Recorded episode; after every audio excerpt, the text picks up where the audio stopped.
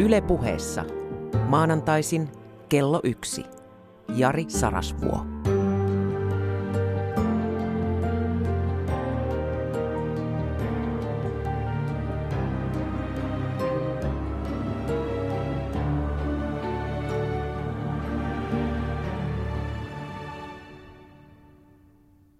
Hulluja on nykyisin kaikkialla, myös mielisairaaloissa. Itse asiassa. Nyt on takinkäännön paikka. Minäkin lukeudun niihin epäkelpoihin, jotka kalastelevat sosiaalista suosiota levittelemällä tämmöisiä murhekuvia, vetoamalla ihmisten alhaisuuteen, kertoamalla niin kuin kauheuksista, tosiasioista piittaamatta.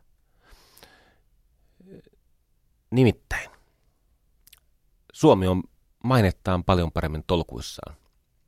Ja mitä tulee meidän niin kuin mielisairaustilastoihin, niin siellä valo voittaa. Olen sanonut julkisesti jotain päinvastaista ja esitän tässä katua. Kyllä myös oikeasti pikkasen nolostuttaa aina olisi parempi ottaa ensin selvää. Tällä viikolla tai ensi viikolla, lähiaikoina kumminkin THLltä, Terveyden ja hyvinvoinnin laitokselta, tulee taas tämä katsaus siihen, miten psykiatrinen erikoissairaanhoito on Suomessa ollut käytössä, mitä se on maksanut ja miten se on toiminut. Mutta kun nyt on nyt, eli siis tämä maanantai, ja minulla oli käytössäni vain vuoden 2013 luvut, josta toki tämä trendi jo näkyy, niin rohkaisin mieleni ja soitin sinne erikoislääkäri Jutta Järveliinille. Ja Jutta Järveliin, erikoislääkäri, oli hyvin avulias. Hän suostui antamaan maistiaisia näistä pian julkistettavista tilastotiedoista. Ja toden totta, se hyvä kehitys, mikä on ollut käynnissä jo aikaisempina vuosina, se on jatkunut. Osa tästä kehityksestä on kiistanalaisuutta, tai kiistanalaista on siis selvää, että esimerkiksi tilastollisesti niin meidän hoitovaste euromääräisesti paranee. Eli Suomessa mielisairaat saavat pienemmällä euromäärällä enemmän hyötyä siitä hoidosta, mitä heille onnistutaan antamaan. Mutta totta kai tähän liittyy voimakkaita poliittisia ja muitakin, myös ehkä lääketieteellisiä, psykiatrisiakin mielipiteitä, jotka ennen kaikkea liittyvät tähän vuodepaikkojen ja avohoidon väliseen suhteeseen. Se on nimittäin niin, että vuode, vuodeosastohoidon hoitojaksot laskevat kaiken aikaan myös tässä uusimmassa pian julkistettavassa tilastossa. Se on siis luokkaa 25 000.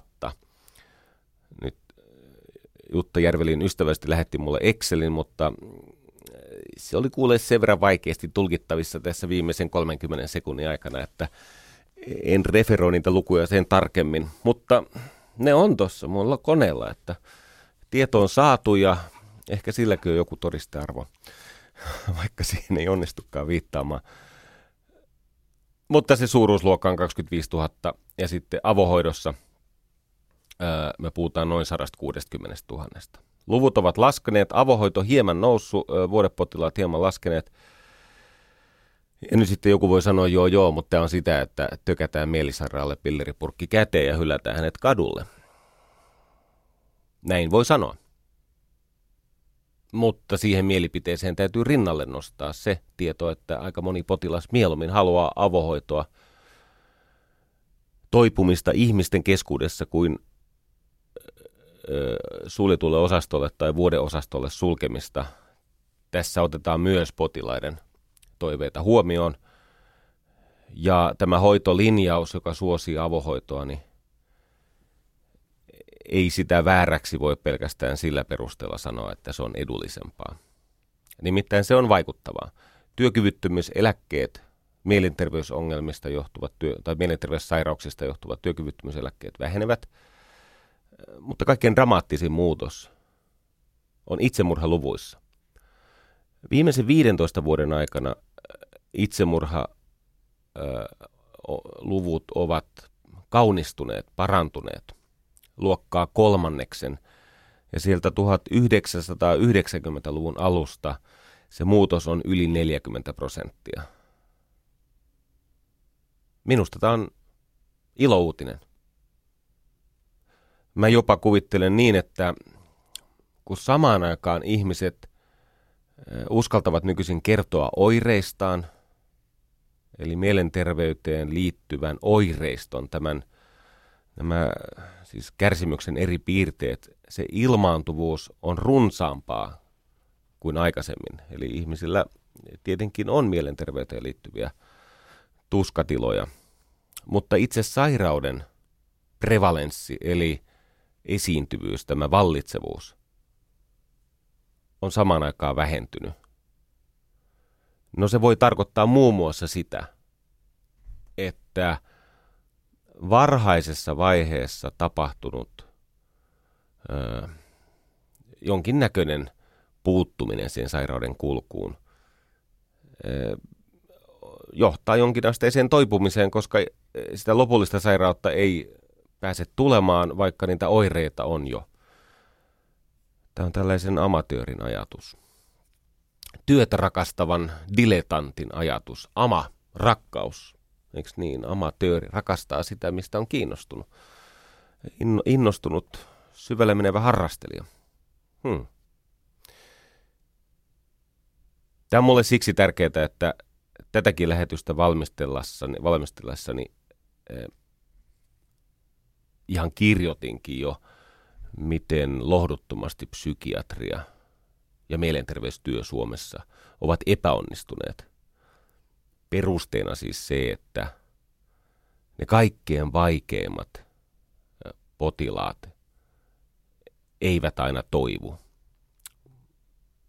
Mutta kun olen järkähtömättömästi sitä mieltä tässä vaihe- vaiheessa omaa aikuisuuttani, että pelkkä mielipide ei riitä perusteeksi esittää sitä kovaan ääneen mediassa, vaan täytyy tehdä jonkun verran työtä sen oman mielipiteen tai väitteen dokumentaation eteen, niin sitten paljastuu, että ei tämä niin ehkä murheellista olekaan. Toki kärsimys on totta. Se on laajalaista. Mitä tulee masennukseen, uupumiseen, erilaisiin häiriötiloihin, myös persoonallisuushäiriöihin, niin sitä on niin paljon, että kaikkien meidän suomalaisten elämä tulee kosketetuksi jossakin elämänvaiheessa näistä mielenterveysongelmista. Mutta kun kysymys on, ei ole niinkään siitä, että voiko niitä kokonaan välttää, vaan siitä, että mitä tehdään sitten, kun niitä alkaa esiintyä. Niin tämä lähetys on omistettu sen ajatuksen varaan, että mitä enemmän elämää tutkii, sitä enemmän täytyy nykyaikaa rakastaa. Nykyisin on kaikki paremmin. Ennen oli kaikki huonommin. Varsinkin mitä tulee hullujen kohteluun, hullujen hoitamiseen. Siis käytän tässä tahallani tällaista kansankielistä ilmaisua. Eh, tietenkin varmaan eh, mulle on kyllä lähetetty tämmöinen niin kuin asiallinenkin tapa ilmaista tämä. Se on siis joko mielenterveyspotilas, oikein, hän ei kärsi mielisairaudesta, hän sairastaa sitä. Ja sitten jos hän ei enää ole akuuttivaiheessa, eli että sairaus on hallinnassa, hän on jo toipumassa, niin hän on mielenterveyskuntoutuja. Nämä on molemmat paljon parempia termejä kuin tämä hullu. Mutta mulla on omat syyni hetken aikaa makustella sitä sanaa hullu ilman tarkoitusta halveksia tai väheksyä, pilkata kenenkään kärsimystä, vaan, vaan pikemminkin löytää sieltä niitä inhimillisiä olettaa, niin kuin ulottuvuuksia. Maailmassa ei ole montaa niin kauheaa asiaa kuin tämmöinen täysimittainen psyykkinen sairaus sekä potilaalle itselleen että tietenkin hänen läheisilleen. Mutta mulla on syyni siihen, miksi, miksi tota, pohdin sitä, että mitä enemmän elämää tutkii faktoista käsin, sitä enemmän tulee nykyaikaan rakastaa, koska niin moni asia on parempi.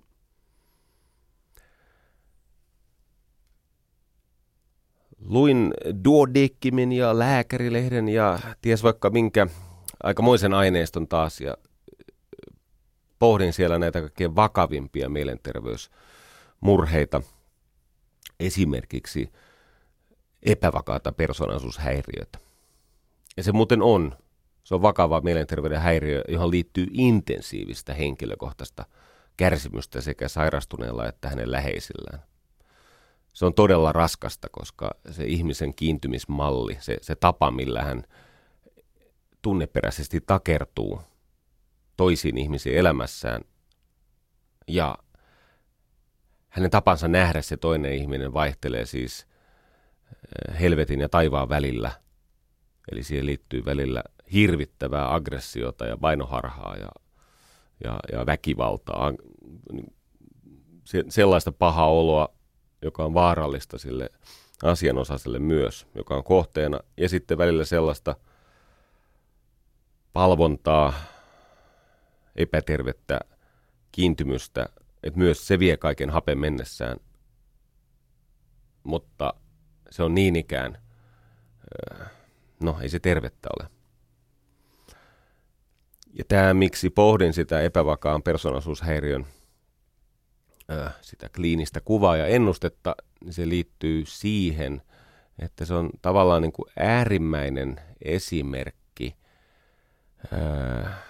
niin kuin patologiseksi sairaudeksi yltyneestä kehityskaaresta, jonka kaltaisia kehityksiä todennäköisesti lähes kaikki ihmiset jossakin elämänvaiheessa kokee.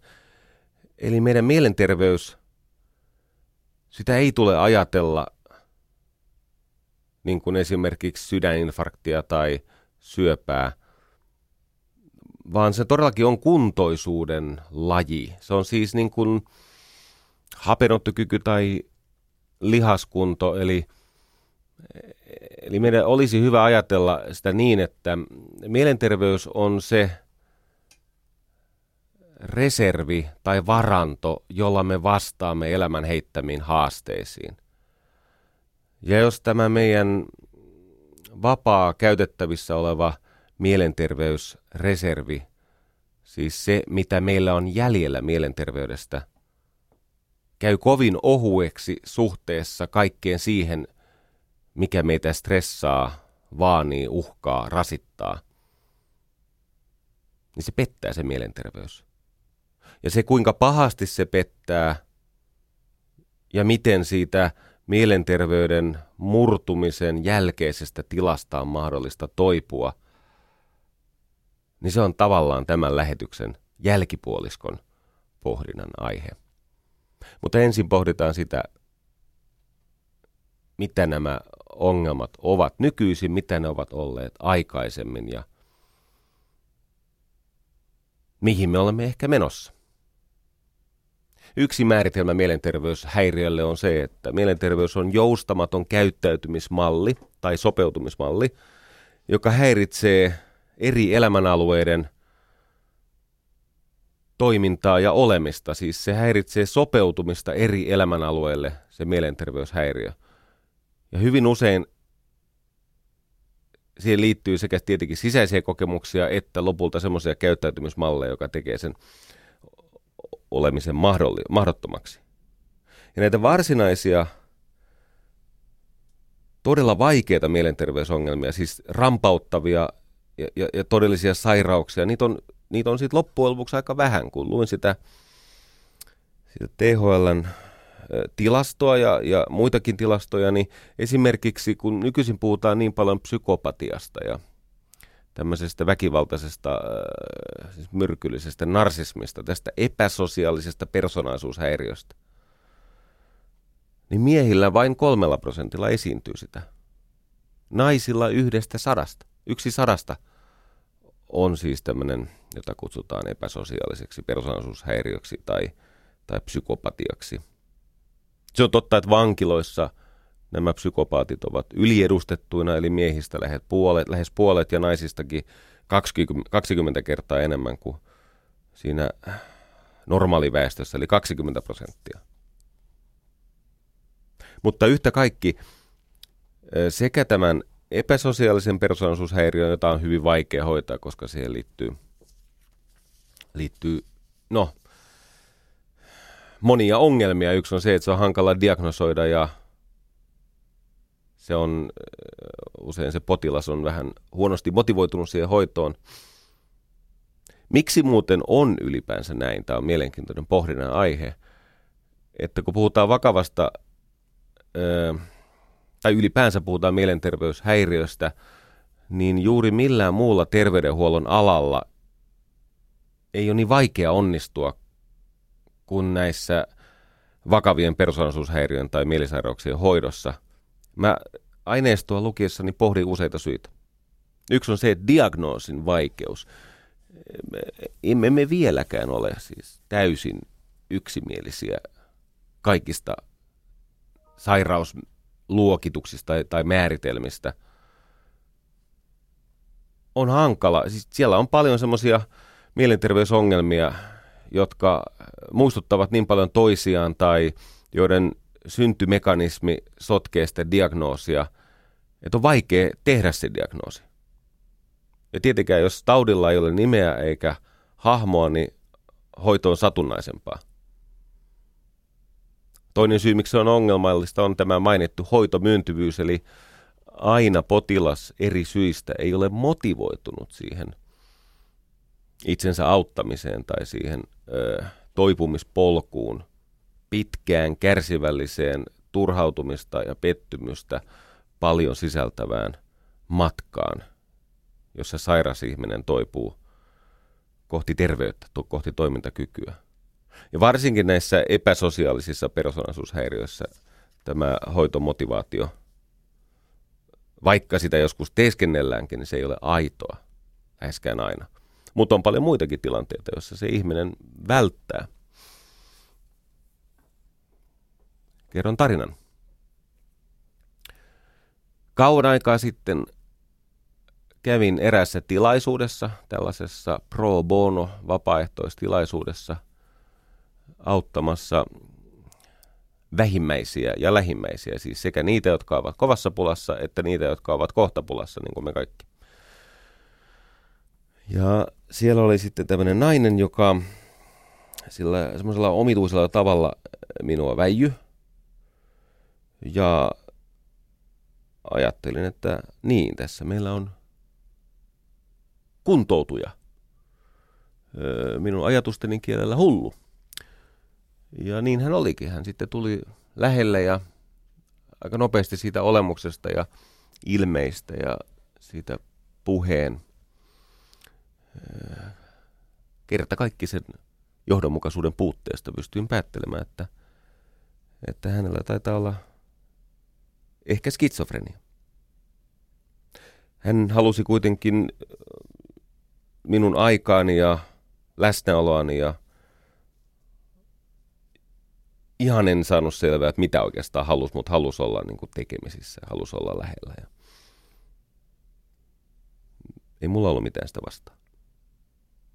Päinvastoin musta äh, tulkitsin niin, että hän on, hän on siis, hän ei ole ahdistunut, hän ei ole vaaraksi itselleen eikä kellekään muullekaan. Ja ajattelin näin, että kyllä ihminen paremmin toipuu terveyden seurassa kuin sairauden, sairaiden sekaan niin kuin sy, syrjäytettynä. Mä ajattelin, että ehkä siitä on apua hänelle jo. Sitten hän soitteli ja välillä niissä puheluissa ei ollut vähäisintäkään järkeä, eli mä en saanut yhtään minkäänlaista yhteyttä ja välillä sain hyvin ohuen yhteyden, mutta kyllä me niin kuin sillä tavalla äh, kaukoseukattiin. Sitten hän aina halusi lähteä johonkin mun puhe, puhetilaisuuteen, mutta kun en mä häntä voinut ihan tämmöisiin niin kuin varsinaisiin asiakastilaisuuksiin viedä, kun mä oon huomannut, että kaikki ihmiset ei ole niin avarakatseisia avoisydämisiä, myötätuntoisia. Osa ihmisistä pelkää erilaisuutta tai vielä pelottavampaa sairautta niin paljon, että luulee, että se tarttuu se skitsofrenia. Mulle siis matkan varrella paljastui, että se todellakin oli skitsofrenia ja siihen liittyy aika voimakkaat harhoja. Mutta kerran oli niin, että mut oli tilattu Porvooseen puhumaan äh, maailman mielenterveyspäivänä äh, mielenterveysasioista. Sitten mä ajattelin, että tämä nainen saattaisi sitä tilaisuutta arvostaa ja ennen kaikkea siellä tilaisuudessa on ihmisiä, joilla ei ole mitään perustetta syr- syrjiä häntä. Ja sitten kun hän taas soitteli, mä sanoin, että nyt on tulossa tämmöinen keikka, että jos haluat tulla mukaan, niin mä otan sut vieraakseni, mä vien sut sinne sisään ja, ja tota, ehkä siitä tulee hänelle hyvä päivä. Siinä on semmoinen puoli päivää aikaa viettää yhdessä. Hän tästä omaan hieman arvaamattomaan tyyliinsä ilmeisesti ilahtui, koska sieltä alkoi tulla luokkaa seitsemästä 12 kirjettä päivässä ja se yhteydenpito lisääntyi voimakkaasti ja tuli erilaisia kiiltokuvia ja öö, niin kuin kop, valokopiokoneella otettuja siis kuvia öö, kuninkaallisista. Tähän liittyy siis se, että oikeasti me olemme joskus olleet hänen kanssaan naimisissa ja hallinneet Eurooppaa. Ja en ihan täysimääräisesti lähtenyt tähän tarinaan mukaan, koska ajattelin, että siitä ei välttämättä ole apua, mutta en nyt suuralta kerralta myöskään lähtenyt kinaamaan siitä, koska mistä minä tiedän, vaikka olisinkin ollut joku Mesopotamian kuningas ja hän olisi hallinnut rinnallani. Tähän liittyy semmoinen juttu, että hän oli jo autossani ja me oltiin matkalla sinne Porvooseen moottoritielle ja sitten hän kysyi, että, niin, että, että mikä siellä meitä odottaa. No sitten mä sanoin, että se on maailman mielenterveyspäivä. Ja mut on pyritty sinne puhumaan. Ja hän sai aivan hirveä hepuli. Hän yritti siis avata turvavyönsä ja avata autonoven ja, ja siis noin 100 kilometriä tunnissa liikkuvasta autosta pyrki ulos, koska hänen päässään se tarkoitti sitä, että mä vien hänet pakkohoitoon. Ja hänellä oli tästä huonoja kokemuksia tästä vapauden riistosta ja – mun mieleen tullut tietenkään, mä en siis edes ajatellut, että se mielenterveyssana voi hänelle tarkoittaa pakkokeinoja. Mä ajattelin, että siellä puhutaan asioista, joihin hänellä on joku suhde ja, ja tota, hän, hän voi kokea sen mielekkäänä. Ja mulla meni aika kauan perustella sitä, että mä en todellakaan vie häntä väkisin yhtään mihinkään pakkohoitoon enkä muutenkaan usko tämmöiseen. Ja hän sitten lopulta tuli, tuli kyllä mukaan ja kysyi, että missä on hätäpoistumistie. Ja mä näytin, siellä on lain määräämät hätäpoistumistiet, semmoiset vihreät, missä on se ukkeli, missä palaa valo silloinkin, kun on sähkökatkos. Sitten hän istui yhden, tai seisoi yhden semmoisen alla ja siltä varalta, että sinne tulee joku tämmöinen mengeleporukka kaappaamaan hänet.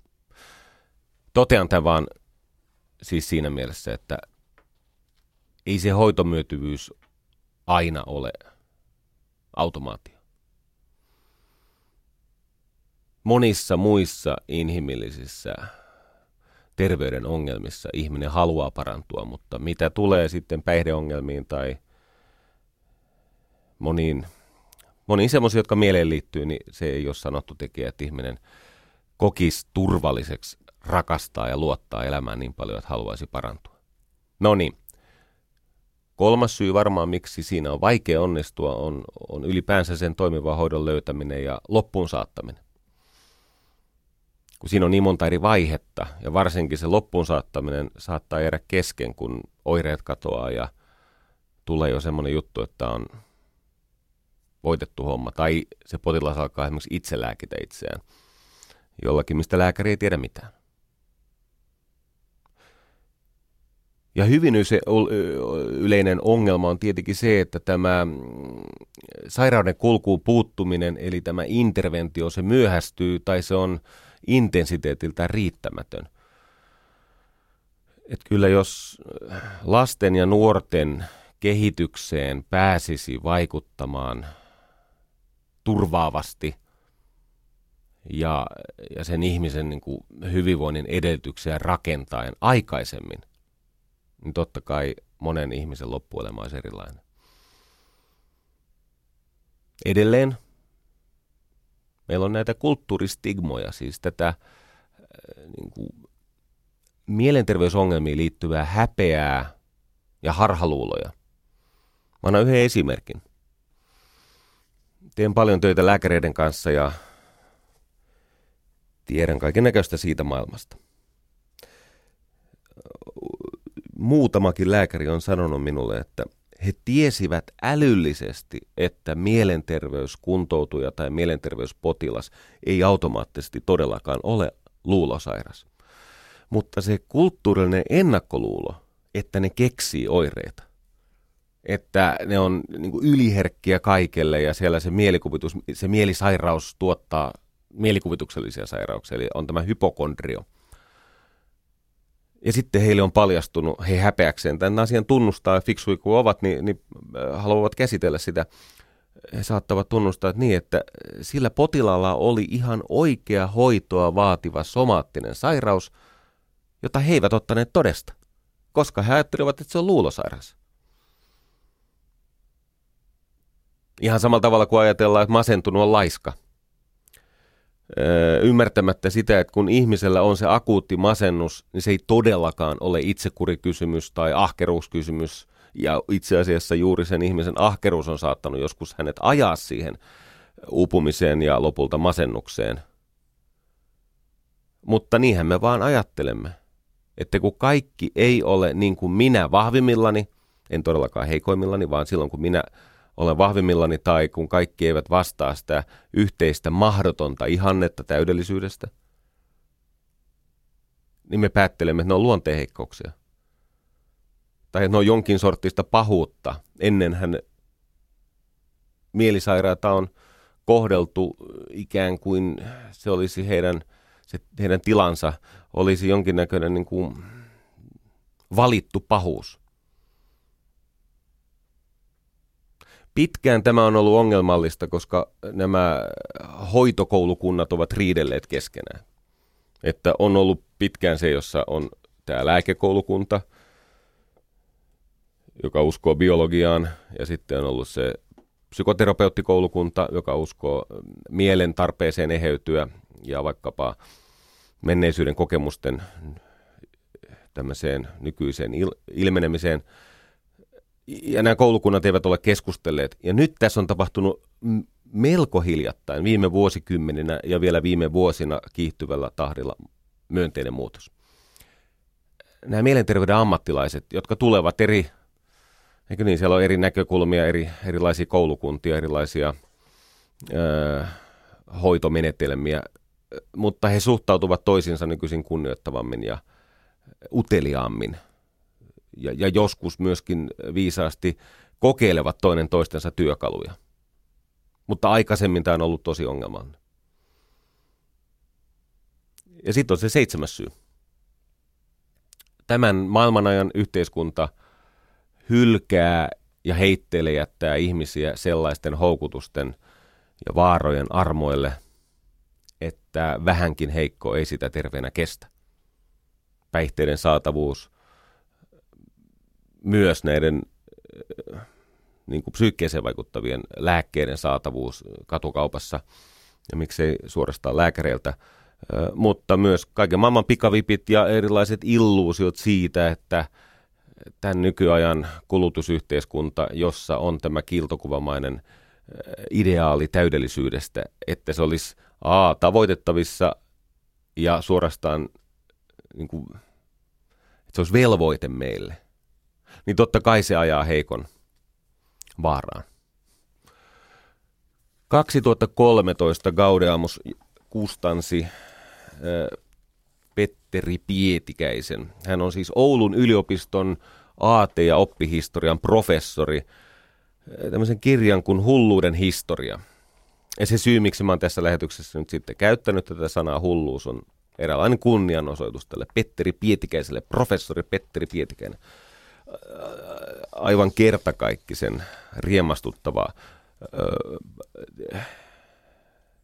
tiedettä popularisoiva yhden siis lääketieteen alueen koko historian esitys varsinkin sen mielenterveyspotilaan näkökulmasta. Ja täytyy sanoa, että aina viime vuosikymmeniin saakka, niin hulluudessa pahinta oli itsehoito. Se on ollut siis ihan kauheata toimintaa. Ja, ja korosta viime vuosikymmeniin saakka. Sen nyt jotenkin vielä ymmärtää, että siellä antiikissa tai keskiajalla tai, tai silloin kun taikausko maailmaa piti niin armottomassa pihtiotteessaan, niin tätä kauheata touhua on ollut, mutta se, että tämä on tapahtunut vielä niin kuin 50, 60, jopa 70-luvulla on ollut tosi ikäviä juttuja. Itse asiassa hullusta tuli ensimmäistä kertaa ihminen, jolla oli potilaan oikeus toivoa parantumista Ranskan vallankumouksen synkkinä vuosina, kun tämä Robespierre Jakobiinien kanssa jahtas aatelisia ja porvareita ja murhas heitä silmittömästi. Ja sitten jos ei löytynyt porvaria mistään, niin murhas kaverinsa ihan vaan niin kuin pitääkseen murhakoneen käynnissä, se tarvitsi polttoainetta. Niin se oli siis yksi vallankumous, mutta siellä taustalla piilossa ehkä tältä Maximilien Robespierriltä oli, oli toinen vallankumous, tämmöinen nuori ja radikaali lääkäri Philip Pinel aloitti oman vallankumouksen. Hän meni ja avasi mielisairaiden kahleet omin käsin. Siihen mennessä niitä mielisairaita oli enimmäkseen siis pultattu seinään ja, ja, ja tota, rääkätty aina vaan hullummaksi. Tämä on mielenkiintoinen asia, kun mä luin näitä erilaisia vakavia mielenterveysongelmia ja sit aika usein siinä hoidossa on vähän tämmöinen niin kuin rangaistuksen maku.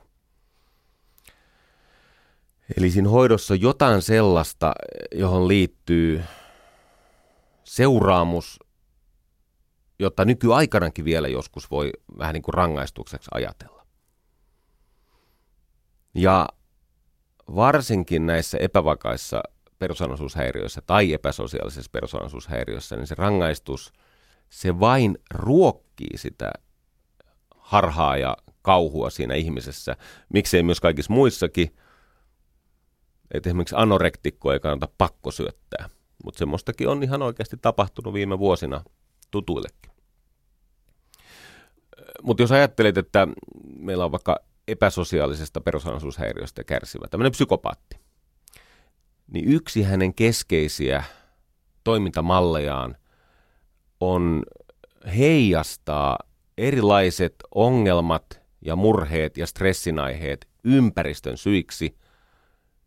Ja se halu itse ratkaista ongelma tai edes käsitellä sitä ongelmaa jollakin tavalla on mitätön.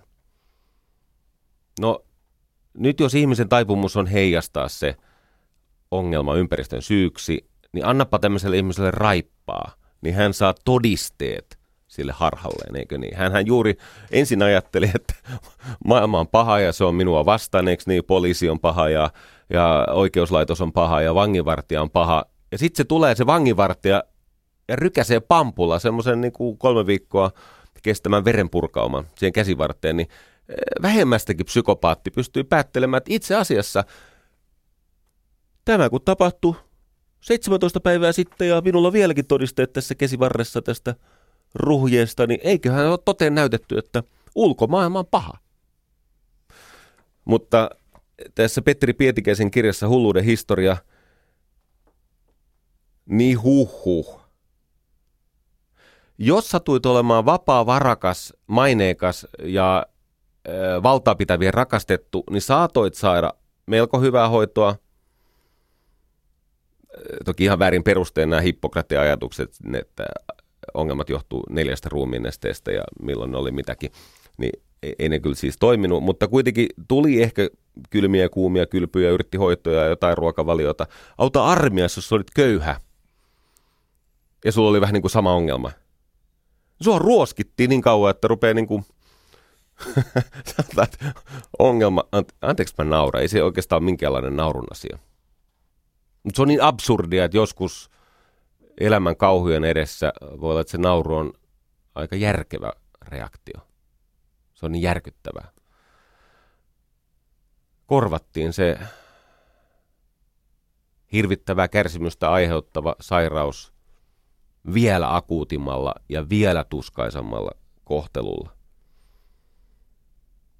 Yksi lääketieteen mestareista tämä Celsus, Aulus Cornelius Celsus, hän tarjosi köyhille sellaisia hoitoja mielenterveysmurheisiin, kuten kahleet, ruoskinta ja nälkään näännyttäminen. Jos olit orja, niin yksinkertaisesti lopetettiin, koska lakkas kulut siihen. Ei ole vaivaa eikä kuluja. No sitten oli pitkään näitä ajatuksia, että ihminen on noita tai hänet on riivattu ja sitten oli inkvisiitiota ja kaikkea muuta. Mutta se mikä on kummallista on se, että 1900-luvulla vielä oli mitä ihmeellisempiä, kauhistuttavia asioita. 1930-luvulla tämä Medunan kouristushoito, eli ruiskutettiin ihmisiin niin, siis semmoisia kemiaaleja, jotka ajoi heidät niin kuin järkyttäviin spasmeihin, tämmöisiin lihas- ja sisäelin kouristuksiin ja siis tämmöisiä keino, keinotekoisia epilepsiakohtauksia. Eikä kauhe, siis itse asiassa aika pitkään oli semmoinen hoito, kun tota, ajettiin ihminen insuliinishokkiin ruiskuttamalla siis terveeseen ihmiseen niin paljon insuliinia, että se tilttas. Se vajosi koomaan, niin sitä olla shokki, se taisi olla insuliinin kooma. Ja se ihminen meni siis semmoiseen tilaan, että se olisi kuollut, ellei hän olisi glukoosilla elvytelty. Venäjällä oli muistaakseni joku tämmöinen tanssia, joka sairastui skitsofreniaan ja hän oli hyvin maineikas tanssia, niin yli 200 insuliinikooma glukoosielvytyskohtausta. Siinä toivossa, että jotenkin ne auttaisi. Itse asiassa tällä, tähän levisi kuin rutto tämä insuliinihoito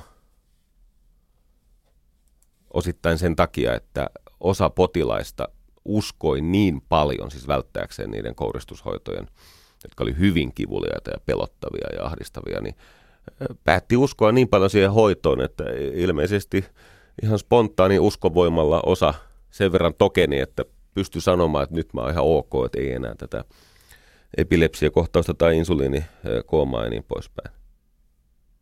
Edelleen toista, nämä oli siis viime vuosisadan puolivälin jälkeenkin. Sitten tuli tietenkin tämä, että äh, tota, äh, tehtiin siis aivovaurio. Tykättiin joku sukkapuikko silmästä läpi ja vatkattiin niin taivoja niin kauan, että se pahin maaninen vaihe meni pois. Tämä lobotomia kehittänyt tyyppi sai Nobelin palkinnon, lääketieteen Nobelin palkinnon.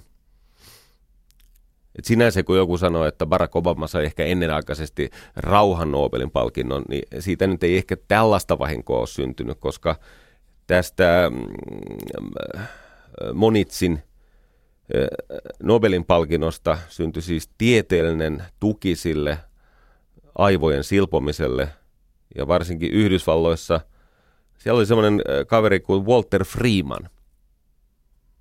Niin sehän niin kuin suurin piirtein semmoisen tehosekotin sauvan työ aina ihmistä jostain, mistä liesieraimista tai jostain kallosta läpi. Ja, öö, saattoi vetää 25 potilasta soseeksi päivässä. Tuhansia.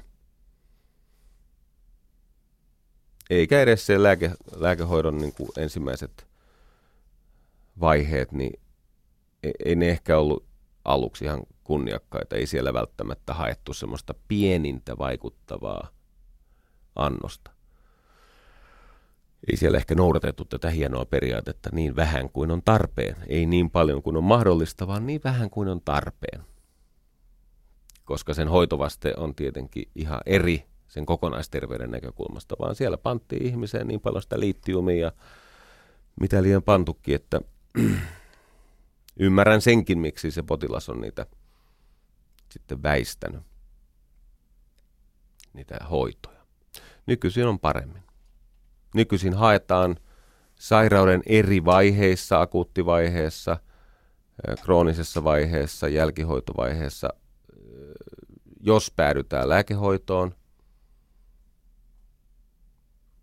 niin haetaan sellaista molekyyliä ja annostusta ja tukilääkitystä ja muuta tukea, että mahdollisimman vähäisillä niin kuin vasta-aihe tämmöisellä kontraindikaatiomurheella selvitään. Mä haluan tässä kiittää siis sitä edistystä, koska niin usein jostain syystä psykiatriaan on liitetty tämmöinen, että, että se on niin kuin lääketieteen pimeä puoli. Psykiatrian saavutuksia, okei, myönnän historiallisesti ne on ollut heikohkoja. Tämä kaikki kiduttaminen ja sähkösokit sun muut. Tai se, että ihmisiä siis anteeksi ne kauheat pornografiset väkivaltakuvastot, mitä tästä tulee, mutta siis joku keksi semmoisen, että mania hoituu sillä, että pannaan ihminen semmoiseen ilmassa olevaan tuoliin, jota pyöritetään ihan helvetisti. No kyllä se mania hieman talttuu, jos sulla tulee niin kauhea kuvotus ja sä, niin, sä oot niin disorientoitunut, niin hukassa, missä on mikäkin, niin just sillä hetkellä ei tee mieli julistaa tätä Jeesuksen seuraavaa tulemista. Se, se niin kuin lusit sen pyörityksen läpi ja sit No joo. Hirveitä sitomisjuttuja. Yritän palata asiaani. Jos ei koskaan kiitä siitä edistyksestä, mitä on tapahtunut, niin on suuri vaara, että jatkossakin erilaiset huonot hoitolinjaukset tai hoitopolitiikat tai jopa ihan – nykyisinkin edelleen elävät harhaopit, milloin ne liittyy rokottamiseen ja milloin ne liittyy vaikkapa psyykelääkkeiden käyttöön. Itse suhtaudun kriittisesti äh, isoon osaan mielialalääkkeiden käytöstä. Olen sitä mieltä, että suru on elämään kuuluva tunne, joka lopulta pikemminkin vahvistaa ihmistä kuin heikentää. Ja en ole sitä mieltä, että suruun tai – pettymykseen tai mielipahaan pitäisi määrätä keskushermoston kemiaan ja toimintaan vaikuttavia mielialalääkkeitä. Ja saman hengen Beton sanoi, että kyllä ne psyykelääkkeet on todennäköisin selittävä tekijä sille, että varsinkin Suomessa miesten tekemien itsemurhien määrä on luhistunut kyllä sillä myös hyvää saada aikaiseksi.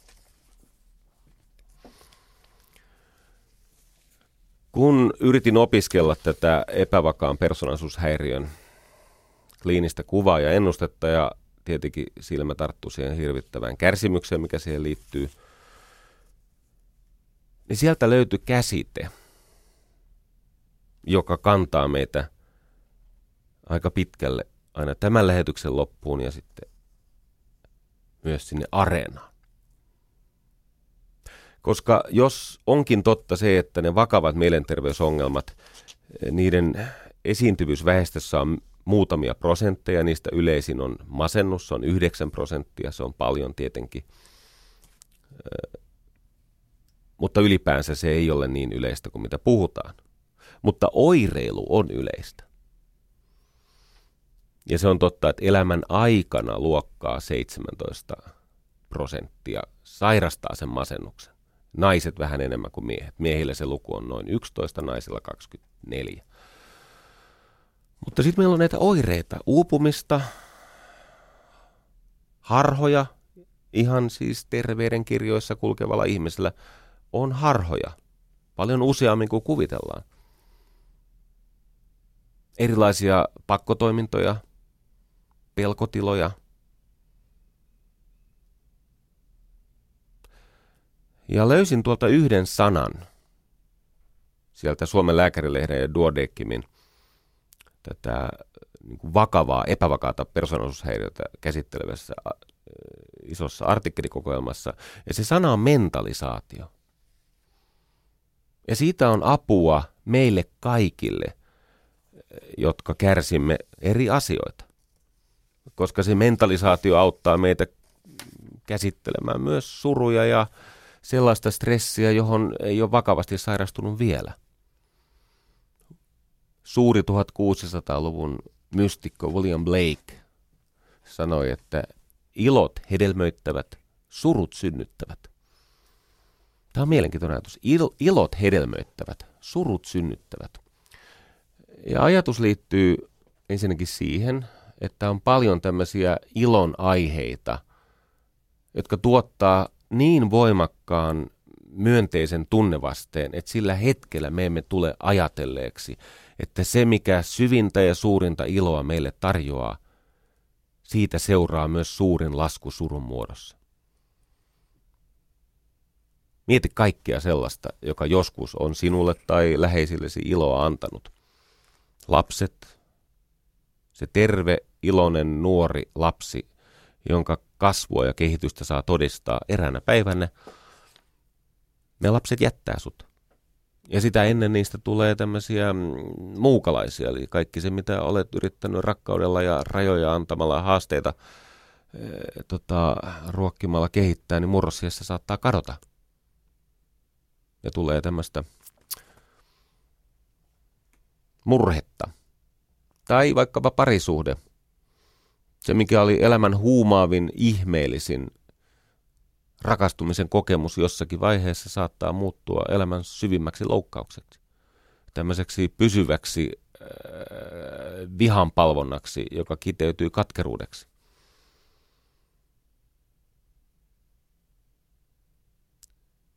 Mikä ikinä antaa suurta iloa, niin sen myötä aikanaan tulee suuri suru.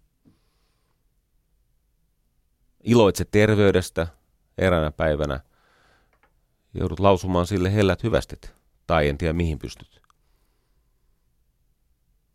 Marcel Proust sanoi, että, että tota, onni tekee hyvää ruumiille, mutta suru kehittää sielun voimia. Eli siis se, mikä meissä on inhimillistä, edustaa sitä ihmisyyden tavallaan korkeaa astetta, niin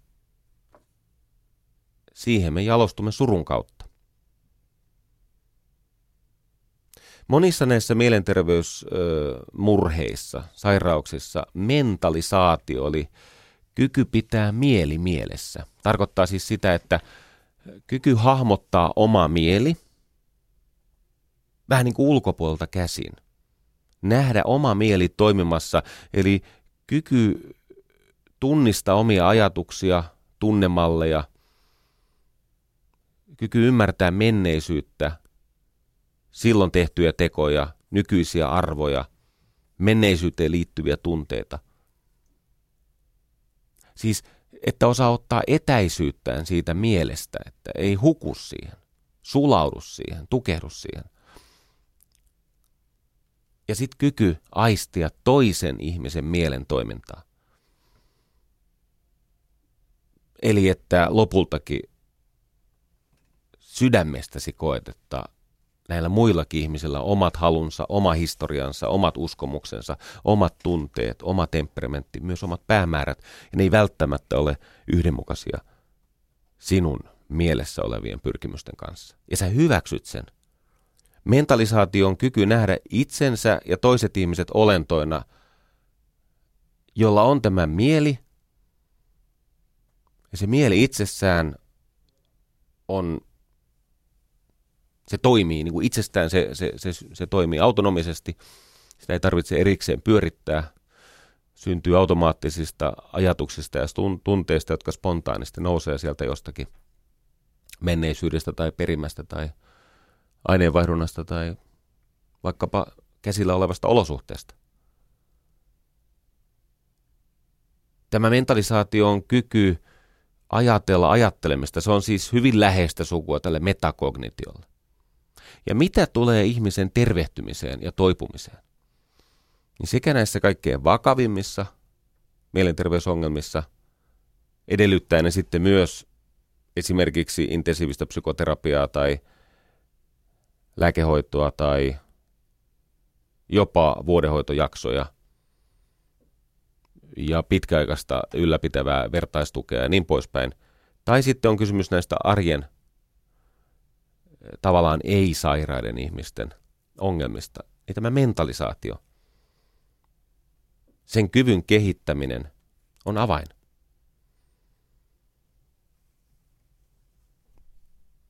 Ja monta kertaa, kun ihminen voi huonosti, juuri tämän kyvyn hän kadottaa, hän, hän sulautuu näihin ajatuksiinsa. Ja nyt mä palaan kolmen vuoden taakse. Kevääseen 2013, jolloin mä edellisen kerran tein jakson Yle puheeseen mielenterveydestä, josta tänä päivänä saan palautetta.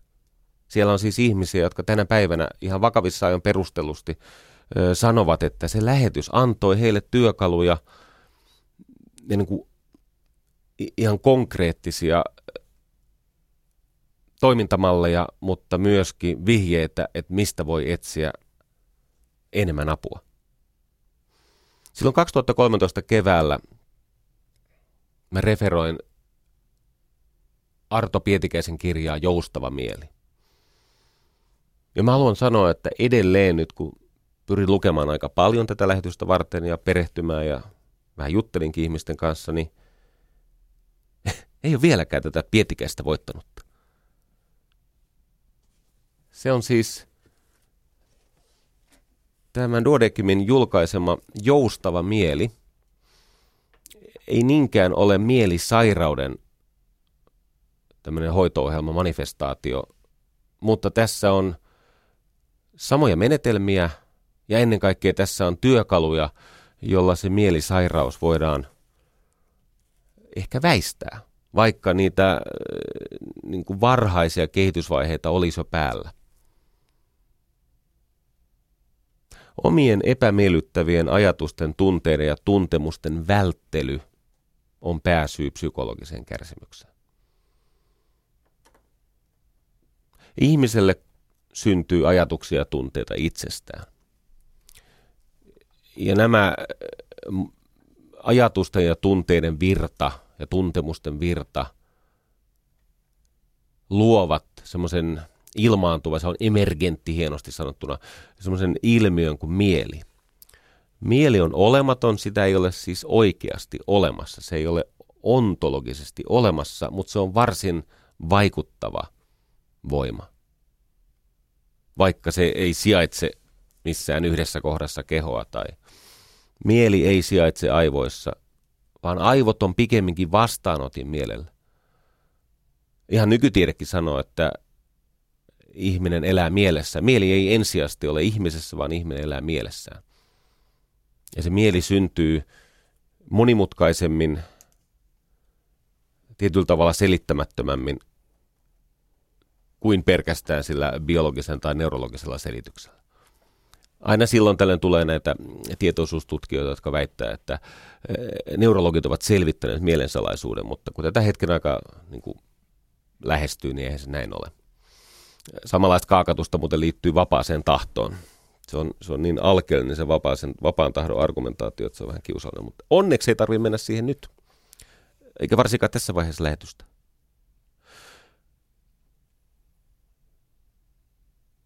Mieleen liittyy aika paljon ihmissuhteet, se olosuhde, missä sä elät.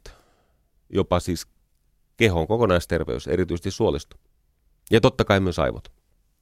Mutta kun mieli tuottaa näitä sisäisiä kokemuksia. Siellä on epämiellyttäviä ajatuksia, liittyy menneisyyteen, tähän hetkeen, tulevaisuuteen, epämiellyttäviä ajatuksia. Sitten on epämiellyttäviä muistoja, asioita, joilta me emme saa rauhaa. Epämiellyttäviä tunteita ja sitten ihan kehon tuntemuksia. Siis erilaisia kolotuksia ja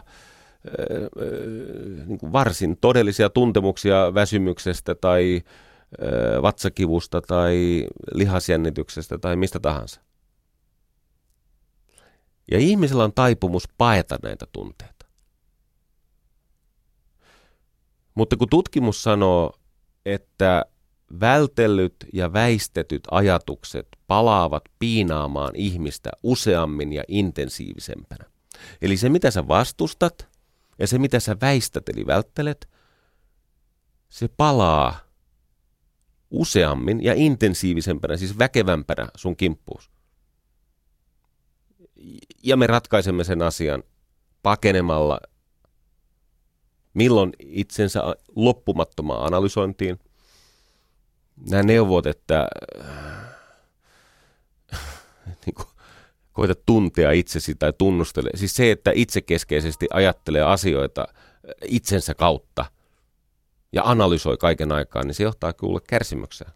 No niitä on erilaisia tapoja. Uppoudutaan työhön ja kiukutellaan läheisille ja milloin syödään liikaa ja soppaillaan ja on näitä ensimmäisen vaiheen erilaisia pakokäyttäytymisen malleja. Loppujen lopuksi on kysymys siitä, miten me hallitsemme stressiä ja olemme tietoisia sen henkisen ja fyysisen ja sosiaalisen stressin syntymekanismeista. Ja se, miten esimerkiksi Arto Pietikäinen tällä hyväksymis- ja omistautumisterapiallaan opastaa ihmisiä purkamaan sen taipumuksen sulautua omiin ajatuksiinsa ja oppia palvelemaan siis tekojen kautta niitä todella tärkeitä arvoja, eikä pakenemalla niitä. Niin se on avain sekä näihin vaikeimpiin ongelmiin, silloin kun puhutaan tämmöisestä vaikkapa kognitiivisesta käyttäytymisterapiasta, että sitten näihin ö, lievempiin arjen riesoihin tai siihen, mikä ei ole vielä meitä sairastuttanut. Ja mä ajattelin siellä areenassa käydä tämän mallin uudestaan läpi kolmen vuoden tauon jälkeen. Tämä ilman muuta ansaitsee sen. Ja on kysymys sitten vähän vakavammasta uupumuksesta tai masennuksesta tai jostain muusta neuroosista tai ihan suorastaan sairaudesta, mutta johon on syntynyt jo siunaus nimeltä sairauden tunto, joka mahdollistaa avun vastaanoton. Niin nämä on tämmöisiä niin kuin ihmisen oman käyttäytymisen kautta keinoja auttaa muita auttamaan sinua. Ja tähän mä haluan palata areenassa suuressa mielenterveysjaksossa. Ihan kohta palataan. Yle puheessa Jari Sarasvuo. Hmm. Jos pitäisi oikein varmasti uupua ja masentua, niin se tiekartta menisi ehkä näin, että ensinnäkin alkaisi vältellä semmoisia myönteisiä, äh, ravitsevia, ihmistä kohottavia, omien arvojen mukaisia tekemisiä siihen asti, kunnes on taas pirteä ja motivoitunut tekemään niitä. Meillähän on tämmöinen harha, että että me ajattelemme paitsi tunteillamme, niin me jotenkin uskomme, että ne tunteet on aina meidän puolellamme, mutta ei ne ole. Ihmisellä on ajatuksia ja tunteita, ne tulee spontaanisti, ja on kolme väärinkäsitystä näihin ajatuksiin ja tunteisiin liittyen, jotka te pitää purkaa. Yksi on se, että ajatukset ja tunteet eivät aina ole totta. Sä et aina ole niin poikkia puhki ja avuton kuin mitä ajatukset ja tunteet sulle koettavat uskotella. Toinen on se, että paitsi että ajatukset eivät aina ole totta, ne on harvoin niin tärkeitä, että koko elämä pitäisi rakentaa niiden ajatusten ympärille. Silloin kun ihminen ajattelee tunteillaan ja nämä erilaiset impulssit ovat hänelle tärkeitä, hän on sitä mieltä, että se impulssi on intuitiota, jota se ei tietenkään ole – niin meillä on taipumus rakentaa, siis leiriytyä niiden tärkeäksi kuviteltujen epäterveiden ajatusten ja tunteiden ympärille. Ja kolmas asia, mikä on hyvä tietää, on se, että ajatuksia ja tunteita ei ole pakko totella. Ihminen voi myös vahvistua niin, että hän ei tottele näitä. Mutta jos haluaisi sitten uupua ja masentua, niin se tiekartta varmaan menisi niin, että vältellään tämmöistä rakentavaa ihmistä, tervehdyttävää, ylevyyttävää, arvojen mukaista toimintaa, kunnes ollaan taas riittävän pirteitä ja motivoituneita, että voi tehdä sitä. No niin, toinen juttu on se, että vältellään kaikkien elämän ongelmien ratkaisemista. Eli mitä tahansa elämän ongelmaa meillä onkin, niin kielletään se tai syytetään muita siitä tai ollaan sitä mieltä, että niin kauan kuin Sipilän hallitus ja sitten siellä on se Anne Berner ja se voit niin kuin ajatella, että sun elämäongelmat johtuu siitä, että Suomessa äh, valta on kansalla ja kerran neljässä vuodessa kansa valitsee itselle edustajat sinne eduskuntaan, niin kaikki se, mistä sä nyt kärsit, johtuukin siitä, että valta on kansalla. Mulla on sulle tähän liittyviä uutisia, kun tämmöinen oikein vihanen täti oli tuolla yliopistossa. Juha Sipilä kävi yliopistossa ja hän siterasi Schumpeteria siellä. Ja, ja tota, sitten rouva sanoi rehevään tyyliinsä, että to, siis niin kuin, hän oli niin vihainen, että kun se on niin elitistinen tämä siterattu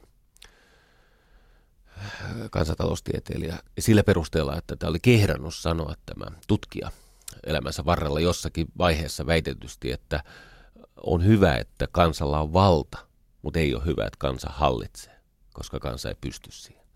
No kuule, se on tänä päivänä totta. Se on ehkä parempi, että ne, jotka on kokeneita ja päteviä ja mahdollisimman vähän niin kuin intresseistään saastuneita, niin päättää meidän muiden puolesta. Me saadaan toki valli, valita ne tyypit. No niin, ei se mitään. Eli jos haluat lisää murheita, niin välttele näitä elämäongelmia. Vaikka ne ongelmat kuinka pitäisi sut jatkuvassa, jännitteisessä, oikosulkuun johtavassa ristiriidassa todellisten arvojen kanssa. No jos ei tästä vielä sairastu, niin, niin, niin tota, alappas arvioida vähän huolellisemmin, että missä kaikissa teoissa piilee riski kokea epämiellyttäviä tunteita. Ja pakene niitä. Lakkaa heti tekemästä asioita, jotka on hyväksi, mutta tehdessä tai lähestyessä niitä asioita tuntuu vähän ikävältä. Hae unohdusta ja helpotusta jostain, mikä sotkee päätä, niin kuin televisio tai iltakalja. Tai, tai esimerkiksi se, että syytät muita ihmisiä siitä omasta vastuuntunnen tunnen puutteesta. Ja sitten kun ongelmat alkaa olla todellisia ja vakavia, niin älä puhu niistä kenenkään semmoisen ihmisen kanssa, jonka kypsyystaso voisi viedä sua eteenpäin. Puhu niistä ainoastaan semmoiselle ihmiselle, jotka haluaa myös rikostoverin. Että jäisitte niin kuin sen myrkyttävän ajatuksen äärelle palvomaan sitä valhetta. Suuri Seneca sanoi, että pienet huolet puhuvat ja suuret ovat mykkiä. Ja varsinkin ne suuret huolet on mykkiä niille ihmisille, jotka ehkä vois auttaa, jotka on ammattilaisia. No niin, psykologinen kärsimys johtuu siitä, että me emme pysty käsitellä niitä epämiellyttäviä ajatuksia ja tunteita. Niinpä meillä on taipumuksena hakea sitä helpotusta siitä väistämisestä, vastustamisesta, puuduttamisesta. Minua viehättää se ajatus, että mielenterveys on kuntoisuuden aste, vähän niin kuin hapeuttokyky tai lihasvoima. Et silloin kun ihminen on mielenterveydeltään vahvassa kuntoisuuden tilassa, niin elämän heittämät haasteet eivät häntä vaurioita tai aja häntä semmoisen huonon kierteen niin kuin, alkuun. Ja sitten jos on niin sen verran huonossa kunnossa, että tämä elämän synnyttämä stressi on vaarassa vaurioittaa, niin sitä on hyvä tutkia sitä stressiä ja hakea ajoissa apua. Rakastamallani Arto Pietikäisellä kirjassa Joustava mieli on semmoinen kuva, jota mä yritän tässä nyt ihmeellisellä tavalla ääneen kuvata sulle ilman mitään visuaalisia apukeinoja. Terveys ei tarkoita ensisijaisesti kipujen tai sairauksien puuttumista, vaan nykyaikainen terveyden määritelmä toteaa, että terveys tarkoittaa toimintakykyä. Se on kyky elää sellaista elämää, jota sun tarvitsee elää, koska se liittyy sun arvoihin ja velvollisuuksiin ja todellisiin ilon lähteisiin. Terveys ei siis ole kipujen ja sairauksien puuttumista, se tarkoittaa toimintakykyä, eli siihen liittyy aina liike, aktiivisuus, toiminta tässä maailmassa. Ja terveys, eli toimintakyky, on peräisin suhteesta stressiin. Nyt kun meillä on tämmöinen stressi, eli kuormitustila, rasitustila, se joka syö meidän tätä terveysvarastoa tai varantoa, niitä resursseja, reserviä, mitä me terveydeksi kutsumme. Meillä on erilaisia hallintakeinoja. Voisi ajatella ensin näin, että kirjoitat sanan stressi vaikka vasemmalle puolelle ja sen ympärille jotain tämmöisiä, joku laatikko tai mikäli tämmöinen joku, sama minkä kuvion piirrät, mutta meillä on stressi ja sen oikealla puolella on, on sitten, nyt tulee tärkeä muoto, ellipsi. Ellipsi, jonka sisällä lukee hallintakeinot. Ne on siis keinoja tätä stressiä lievittää ja hoitaa ja käsitellä ja, ja hakea vastapainoa. Joskus ei riitä, kun ollaan epätasapainossa, ei riitä tasapainottaminen, vaan tarvitaan vastapainoa, ei tasapainotusta. Ja niihin hallintakeinoihin, ne on siis ihmiselle syntyneitä terveyttä ylläpitäviä, toimintakykyä ylläpitäviä ö, henkisiä, fyysisiä, sosiaalisia, emotionaalisia, osin perittyjä, aika paljonkin perittyjä, osin varhaislapsuudessa ja kodissa opittuja ja osin aikuisuuden myötä kerrytettyjä kykyjä käsitellä sitä stressiä, jonka jatkuminen ajaisi ihmisen sairauteen. No hallintakeinoista yksi tärkeimmistä on sosiaalinen tuki. Ilman ystävää ei kestä. Jos on hirveän jäykät säännöt ja menetelmät, eikä sosiaalista tukea, joka joskus auttaisi sua näkemään itsesi ulkopuolisen silmin. Tai näkemään parempia vaihtoehtoja, koska niitä määritelmällisesti aina on niin ihminen menettää järkensä. Sitten on muita hyvinvoinnin niin kuin tukimalleja tai tukimuotoja. Yksi on se, että on esimerkiksi sellainen koti, missä on turvassa ja, ja, ja on, on harrastuksia, missä voi elpyä erilaisista äh, kroonisista kuormitusjutuista ja niin poispäin. Siihen liittyy ravinto, elämän semmoinen niin kuin vaihteluun perustuva kirjo, kohtuullisuus, palautuminen. Mutta tämän stressin, joka on se varsinainen vihollinen, jos ei sitä pystytä hallitsemaan yli ajan, niin sen stressin kannalta on hyvä ymmärtää kaksi pitkän aikavälin vaikuttavaa tekijää. Toinen on nämä pitkäaikaiset altistavat tekijät. Ja siihen liittyy perimä. Eli se siunaus tai kirous, minkä vanhemmiltasi sait. Helposti sairastuvan kohdalla usein voi olla kirous. Tosin se kirous voi olla myöskin siunaus.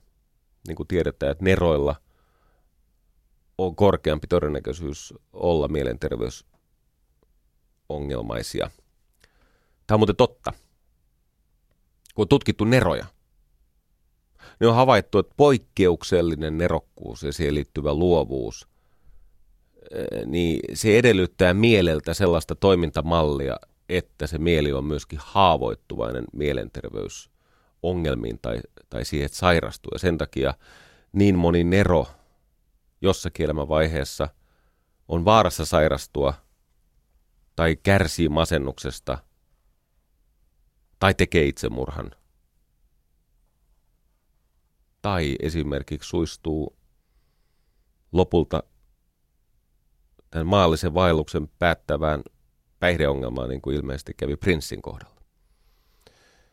No, mutta joka tapauksessa meillä on näitä pitkäaikaisia altistavia tekijöitä, siellä on perimä ja sitten lapsuus, että miten sua on kohdeltu. Nyt on hyvä tietää se, että millaisesta savesta sut on valettu. Jos on niin, että se aines on heikompaa. Ja, ja siellä lapsuudessa on tämmöisiä traumaattisia kokemuksia tai se tunnistat itsessä sellaista yliherkkyyttä ja niin kuin haavoittuvaisuutta, niin silloin kannattaa ajoissa, jo silloin kun on vielä voimissaan, niin kannattaa alkaa rakentaa sitä omaa peliään niin, että saa hieman suojaa tältä maailmalta kaikki ei kestä samaa kuin toiset. On todella vahvoja ihmisiä, sitten on terveen ihmisen lailla melko vahvoja ihmisiä, eli oikeasti jo tosiasiassa haavoittuvaisia ihmisiä, mutta sitten on ihmisiä, jotka on niin hauraita, että ne ei meinaa kestää elämän heittämiä haasteita juuri lainkaan. Okei, nämä on pitkäaikaisia altistavia tekijöitä, perimä ja lapsuus. Sitten on toinen asia, minkä suhteen on hyvä olla hereillä. Ja ne on pitkän aikavälin kuormitustekijät. Kuten esimerkiksi se, että sä et nuku hyvin. Sä et kroonisesti liian myöhään nukkumaan pelattuasi esimerkiksi jotain mieltä rispaannuttavaa peliä tuntikaupalla, kun muu perhe on jo nukkunut. Ja sitten kuitenkin on aikainen ylösnousu. Että sä oot niinku tämmöisessä kroonisessa univajeessa. Ja siinä sinisen valon kryptoniittisäteilyssä. Tai joku ruokahaluun, ravintoon tai nautintoaineisiin liittyvä ongelma. Esimerkiksi sokeriin tai alkoholiin tai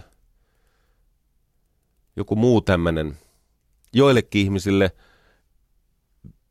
esimerkiksi viihteen käyttö nykyisin, kun on mahdollista Netflixin aikana katsoa siis kirjaimellisesti. Sä voit katsoa vuorokaudet ympäriinsä jotain tarinaa, mikä kiinnostaa sua.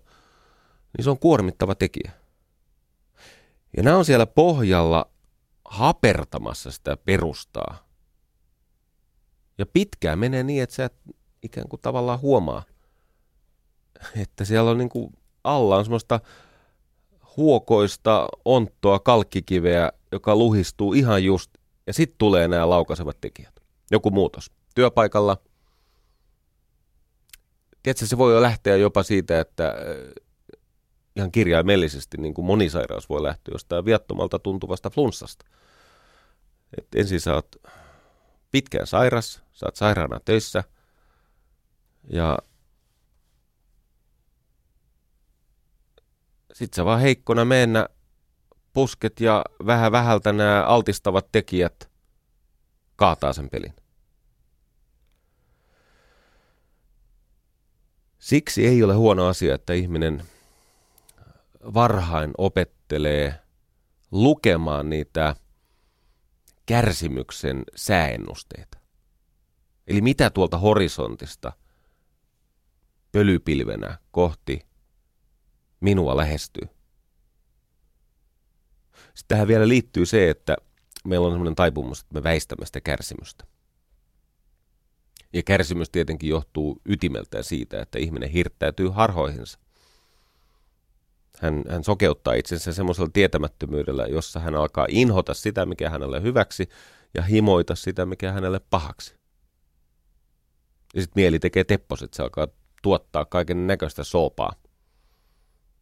Syntyy esimerkiksi tämmöinen hyperreflektiotila. Hyperreflektio. Semmoinen hyperreflektiivinen ihminen siis, se tekee siis valtavia psykologisia päätelmiä elämästä, yhteiskunnasta, toisesta ihmisestä ja itsestään olemattoman todistusaineiston tai hyvin vähäisen todistusaineiston varassa, ja se ajaa hänet ongelmiin. Muuten, siellä missä on kärsimystä, siellä on myös sun arvosi. Ja se on musta ihana ajatus, koska suomeksi se tarkoittaa sitä, että jos jokin asia toistuvasti tuottaa sitä psykologista stressiä, niin katso tarkemmin, siellä on myöskin ulospääsyjä – keino löytää kohti väljempiä, terveempiä vesiä.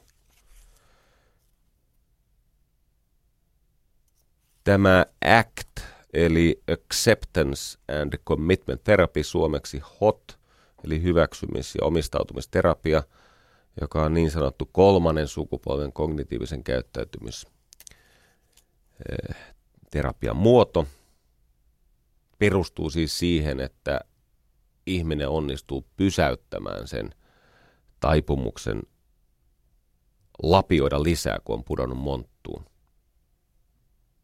Taipumus välttää, väistää, turruttaa itseään niiltä ikäviltä ajatuksilla ja tunteilta. Se alkaa siitä, että me ensin tajuamme, että minä en ole ajatukseni, enkä minä ole tunteeni, ja minun on syytä purkaa se sulautuminen, purkaa se fuusio. Eli kuka tahansa meistä voi tässä ja nyt alkaa, varsinkin jos olo ei ole ihan hirveän stressattu, alkaa tarkkailla uteliaasti, ei tuomitsevasti, ei määrittelevästi omia ajatuksia ja tunteita. Sitten sä näet, että mä en ole ajatukseni ja tunteeni, koska mä kykenen tarkkailemaan niitä. Tämä on osa sitä mentalisaatiota tai jossakin mu- muussa asiayhteydessä metakognitioksi kutsuttua kykyä. Sä näet, miten sun mieli toimii. Eli sun minä ei ole enää sulautunut menneisyyteen, tulevaisuuteen, tekoihin, tunteisiin, ajatuksiin, vaan sä, sä lähet itse vähän niin kuin, tai ne mielen toiminnot vähän ulkopuolelta. Ja sitten hyvin tärkeä juttu. Mitä ikinä ikävää siellä onkin. Siis näitä erilaisia tuskatiloja, mitä meillä on, millä me Eikö niin kuin me vältellään muita ihmisiä, eristäydytään tai me ollaan liikaa sen television tai nettipeli äärellä tai me syödään liikaa tai on, on näitä päihteitä tai itsesyytöksiä ja, ja, ja muiden syyttelyä ja eikö niin? Tai syytellään organisaatiota tai nykymaailmaa ja, ja, ja kapitalismia ja milloin mitäkin. Tai se, että lopetetaan itsestä huolehtiminen, että ruvetaan ihan oikeasti. Siis tämä on uskomaton juttu. Yksi syy, miksi mielisairaalla on ongelmia suun kanssa on se, että he eivät vaan enää harjaa hampaita. Tämä on ikiaikainen tieto. Näille epämiellyttäville ajatuksille ja tunteille pitää tehdä tilaa. Englanniksi se on open up. Eli sä hyväksyt ne ajatukset. Sä et torju, ylimäärittele, tuomitse, soimaa varsinkaan itseässä. Lopetat se lapioinnin. Kun sä oot pudonnut monttuun, älä nyt Herran tähden kaiva enää. Ja mitä ikinä siellä on, niin hyväksy se. Eikö niin toteat, että no, minulla on näitä ylivaativia ajatuksia. Näitä täytyy, pitää, on pakko. Siis tämmöistä, tämmöisiä niin kuin ultimaattumeita. Että mulla on tämmöinen taipumus ja no. Ja silloin kun sä teet tilaa niille ajatuksille, ne ajatukset saa siellä pörrätä. Mutta ne ei enää, niiden valta sinuun vähenee. Ja ne täyttää tehtävänsä ja sitten kun varsinkin ajatuksilla ja tunteilla on oma ylpeytensä, jos niille ei anna huomiota, ne loukkaantuneena etsii uuden kodin ja lähtee pois. Ja sitten sieltä ehkä tulee vähän uutta sinne mieleen tutkakartalle tai valkokankaalle, niitäkin kattelet. Eikö niin? Kun ihmisellä on vaikka omaan kestokykyyn liittyvä aliarviointi, että mä en kestä tätä, mä oon ihan rikki ja mä en selviydy tästä.